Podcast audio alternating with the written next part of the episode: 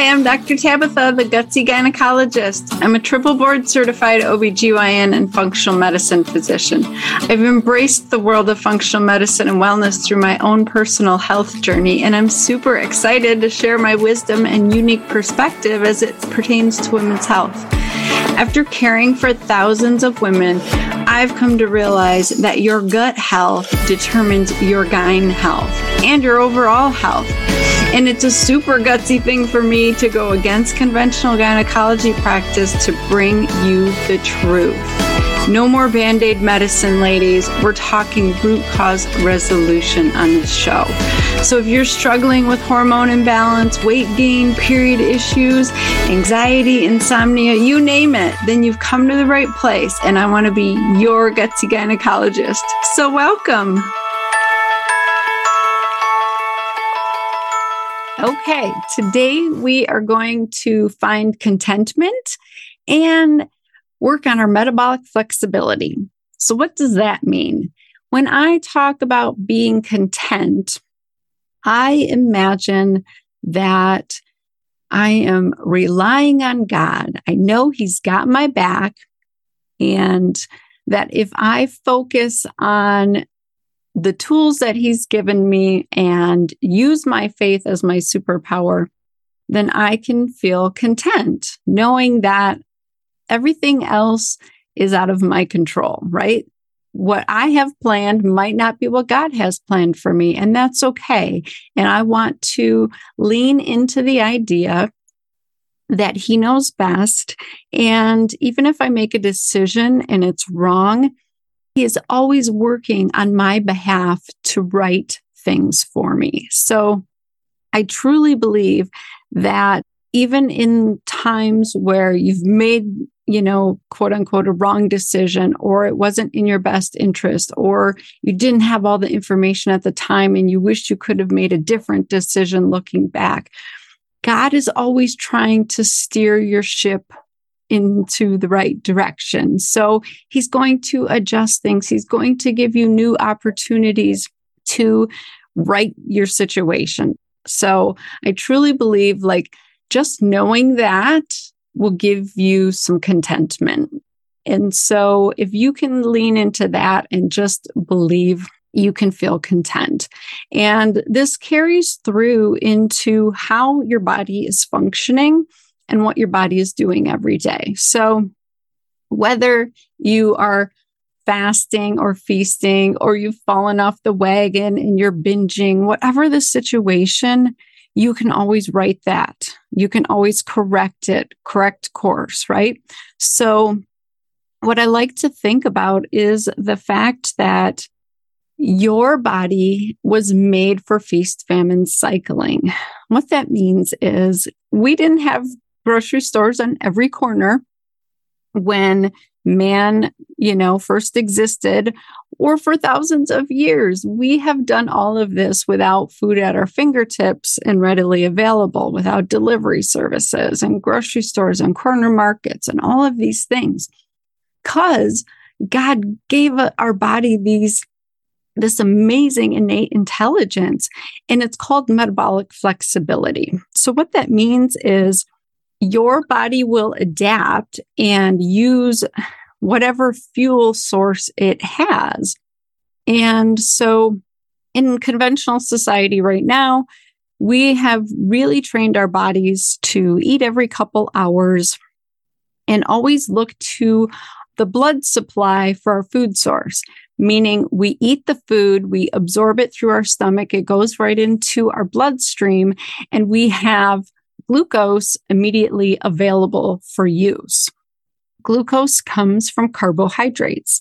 We have three main types of macros for energy. We have carbohydrates, which are a bunch of sugars all connected together, or we have protein, which is a bunch of amino acids connected together, or we have fats, which are a bunch of fats connected together.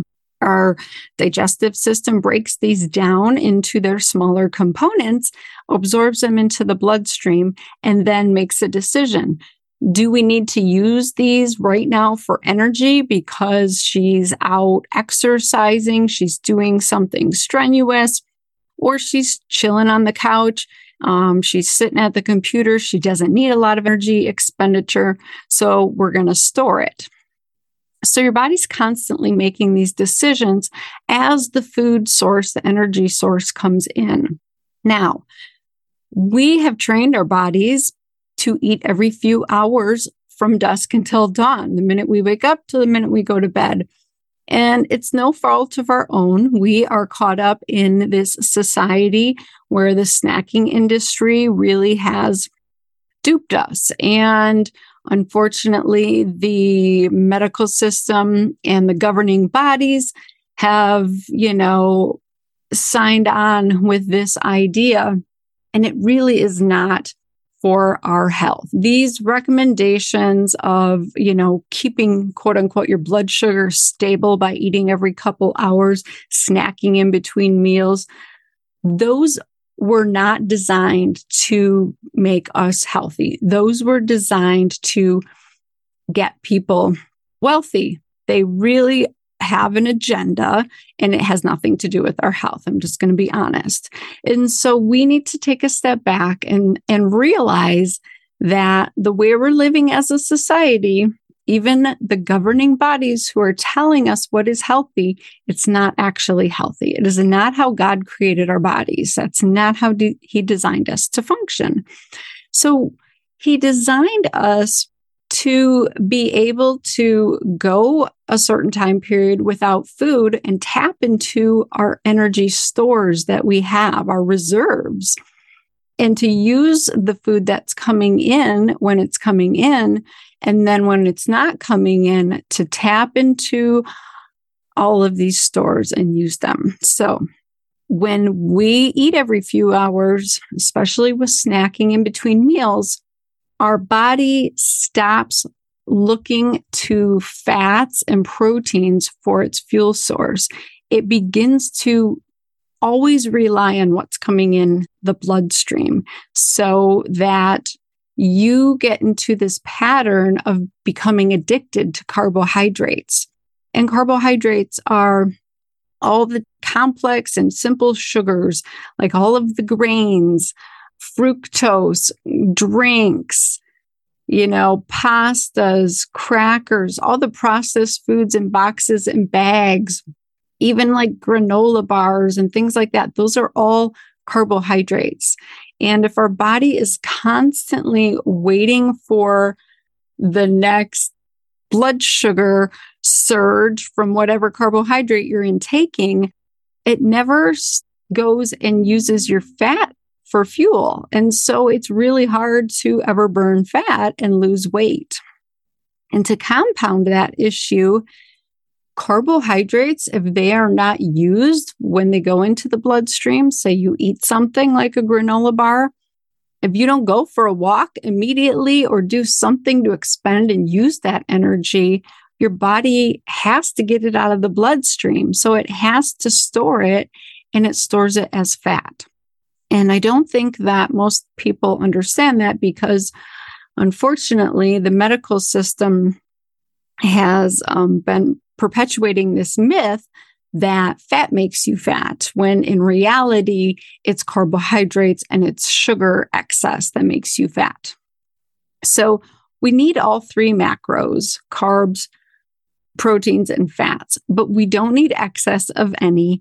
And it seems as if we need a lot less carbohydrates in this day and age, because we are such a sedentary society, meaning we don't move our bodies the way we did 100 years ago, 200 years ago, 1,000 years ago. And if you don't move your body, you don't need all that immediate energy from carbohydrates.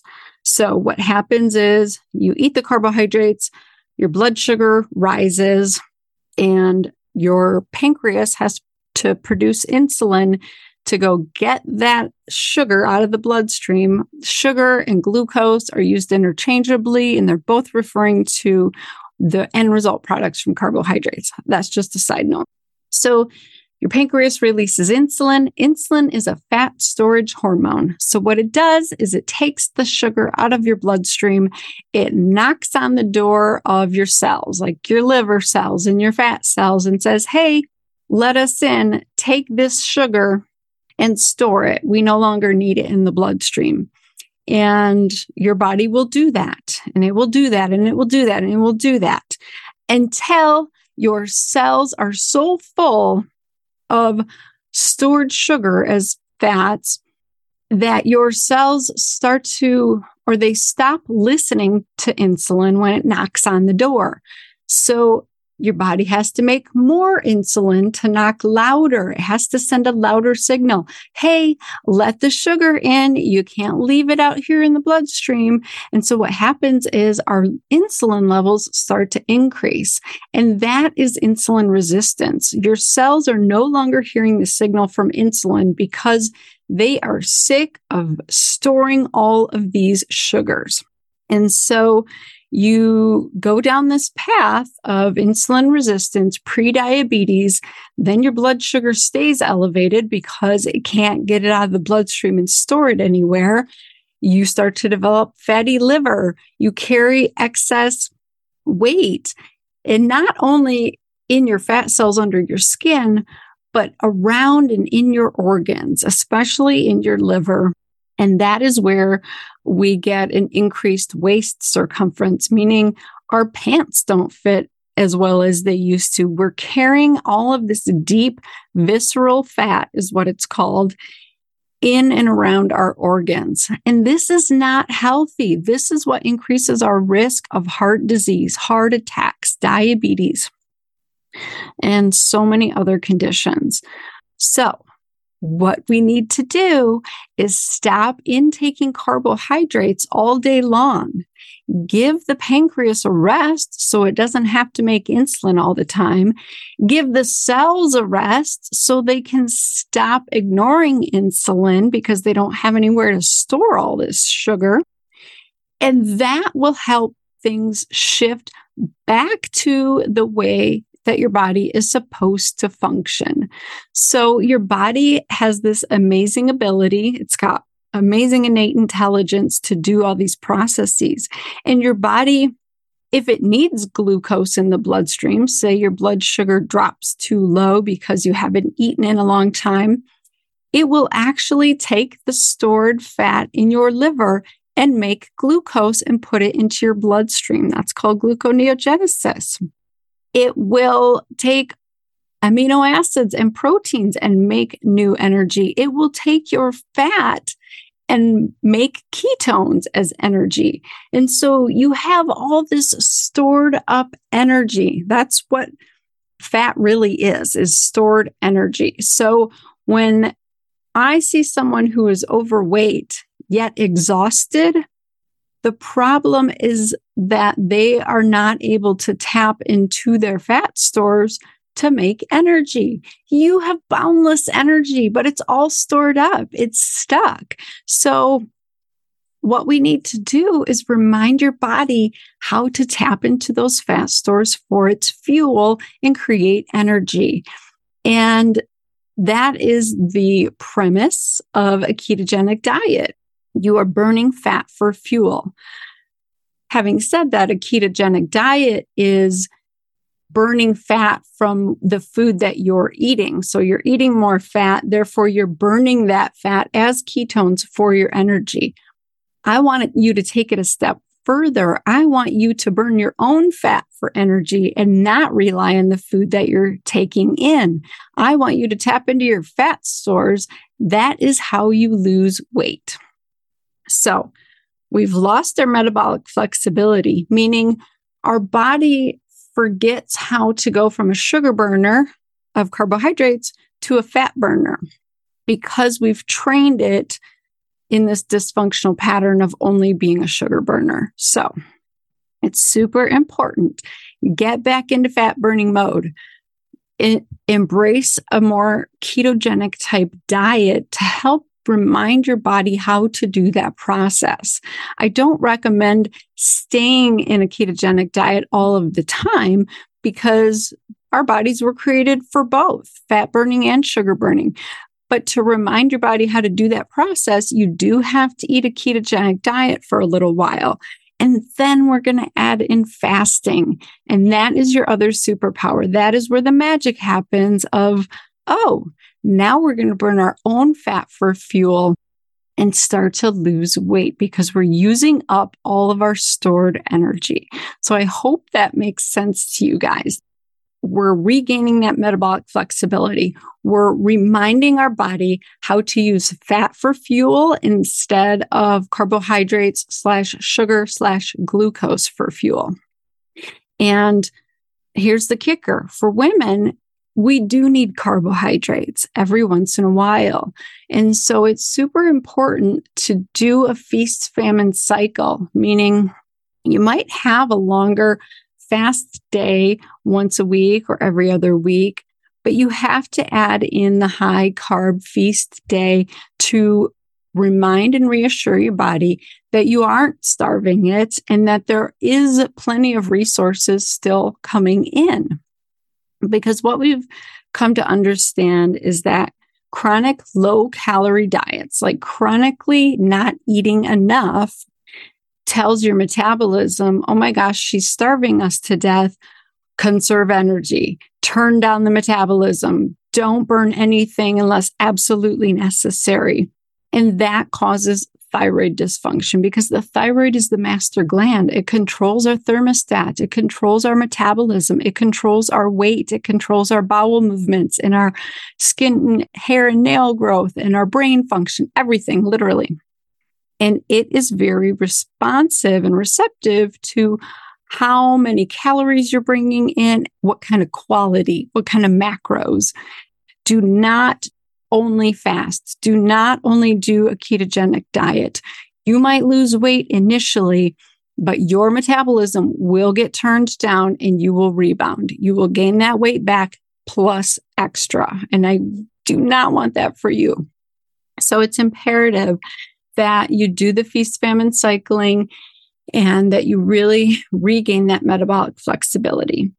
If you have already developed insulin resistance, if your fasting insulin is, say 7 or 8 or 9 above that, it's going to take a few months. It might take 4 to 6 months. If you have full-blown insulin resistance, say your fasting insulin is hanging out at like 15 or 20, it might take you 6 months for those cells to start hearing the signal again for you to not produce as much insulin to get the job done again. But I promise you, it's reversible. You can shift. You can change all of this and prevent diabetes from happening. So I want you to be encouraged and excited by the fact that you have so much control over the future of your health. We have been lied to and we've been told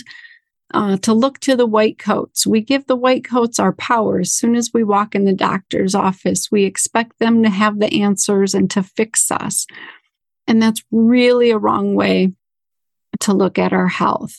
I want you to take back control, and understanding these processes in your body is step one in taking control, because when you realize what's happening, then you know how to get control of it and intervene. So, super important. Transition into more of a ketogenic diet.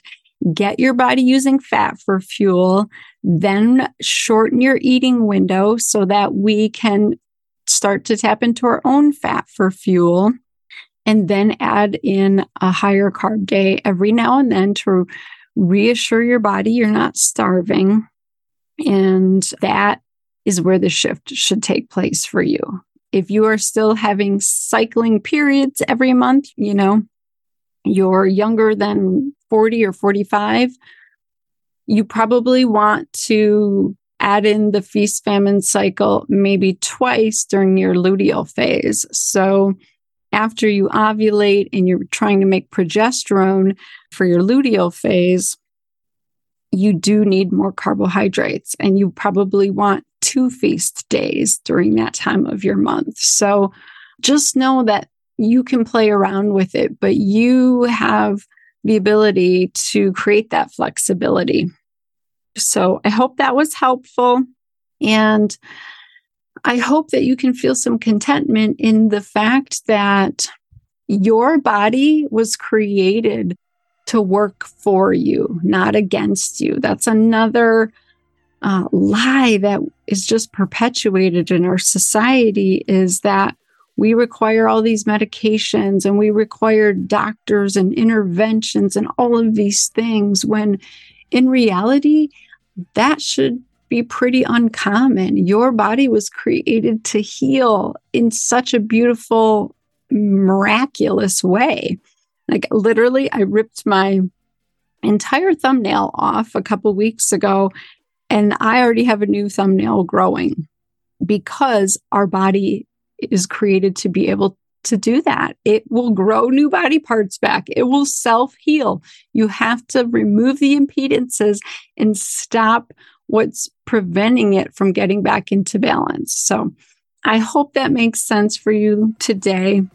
Let me know. Shoot me a review, a comment. I hope that you're finding so much value in this, and that you are just using your superpowers of faith and fasting to become the woman of your dreams. So go have an amazing day. I will talk to you soon.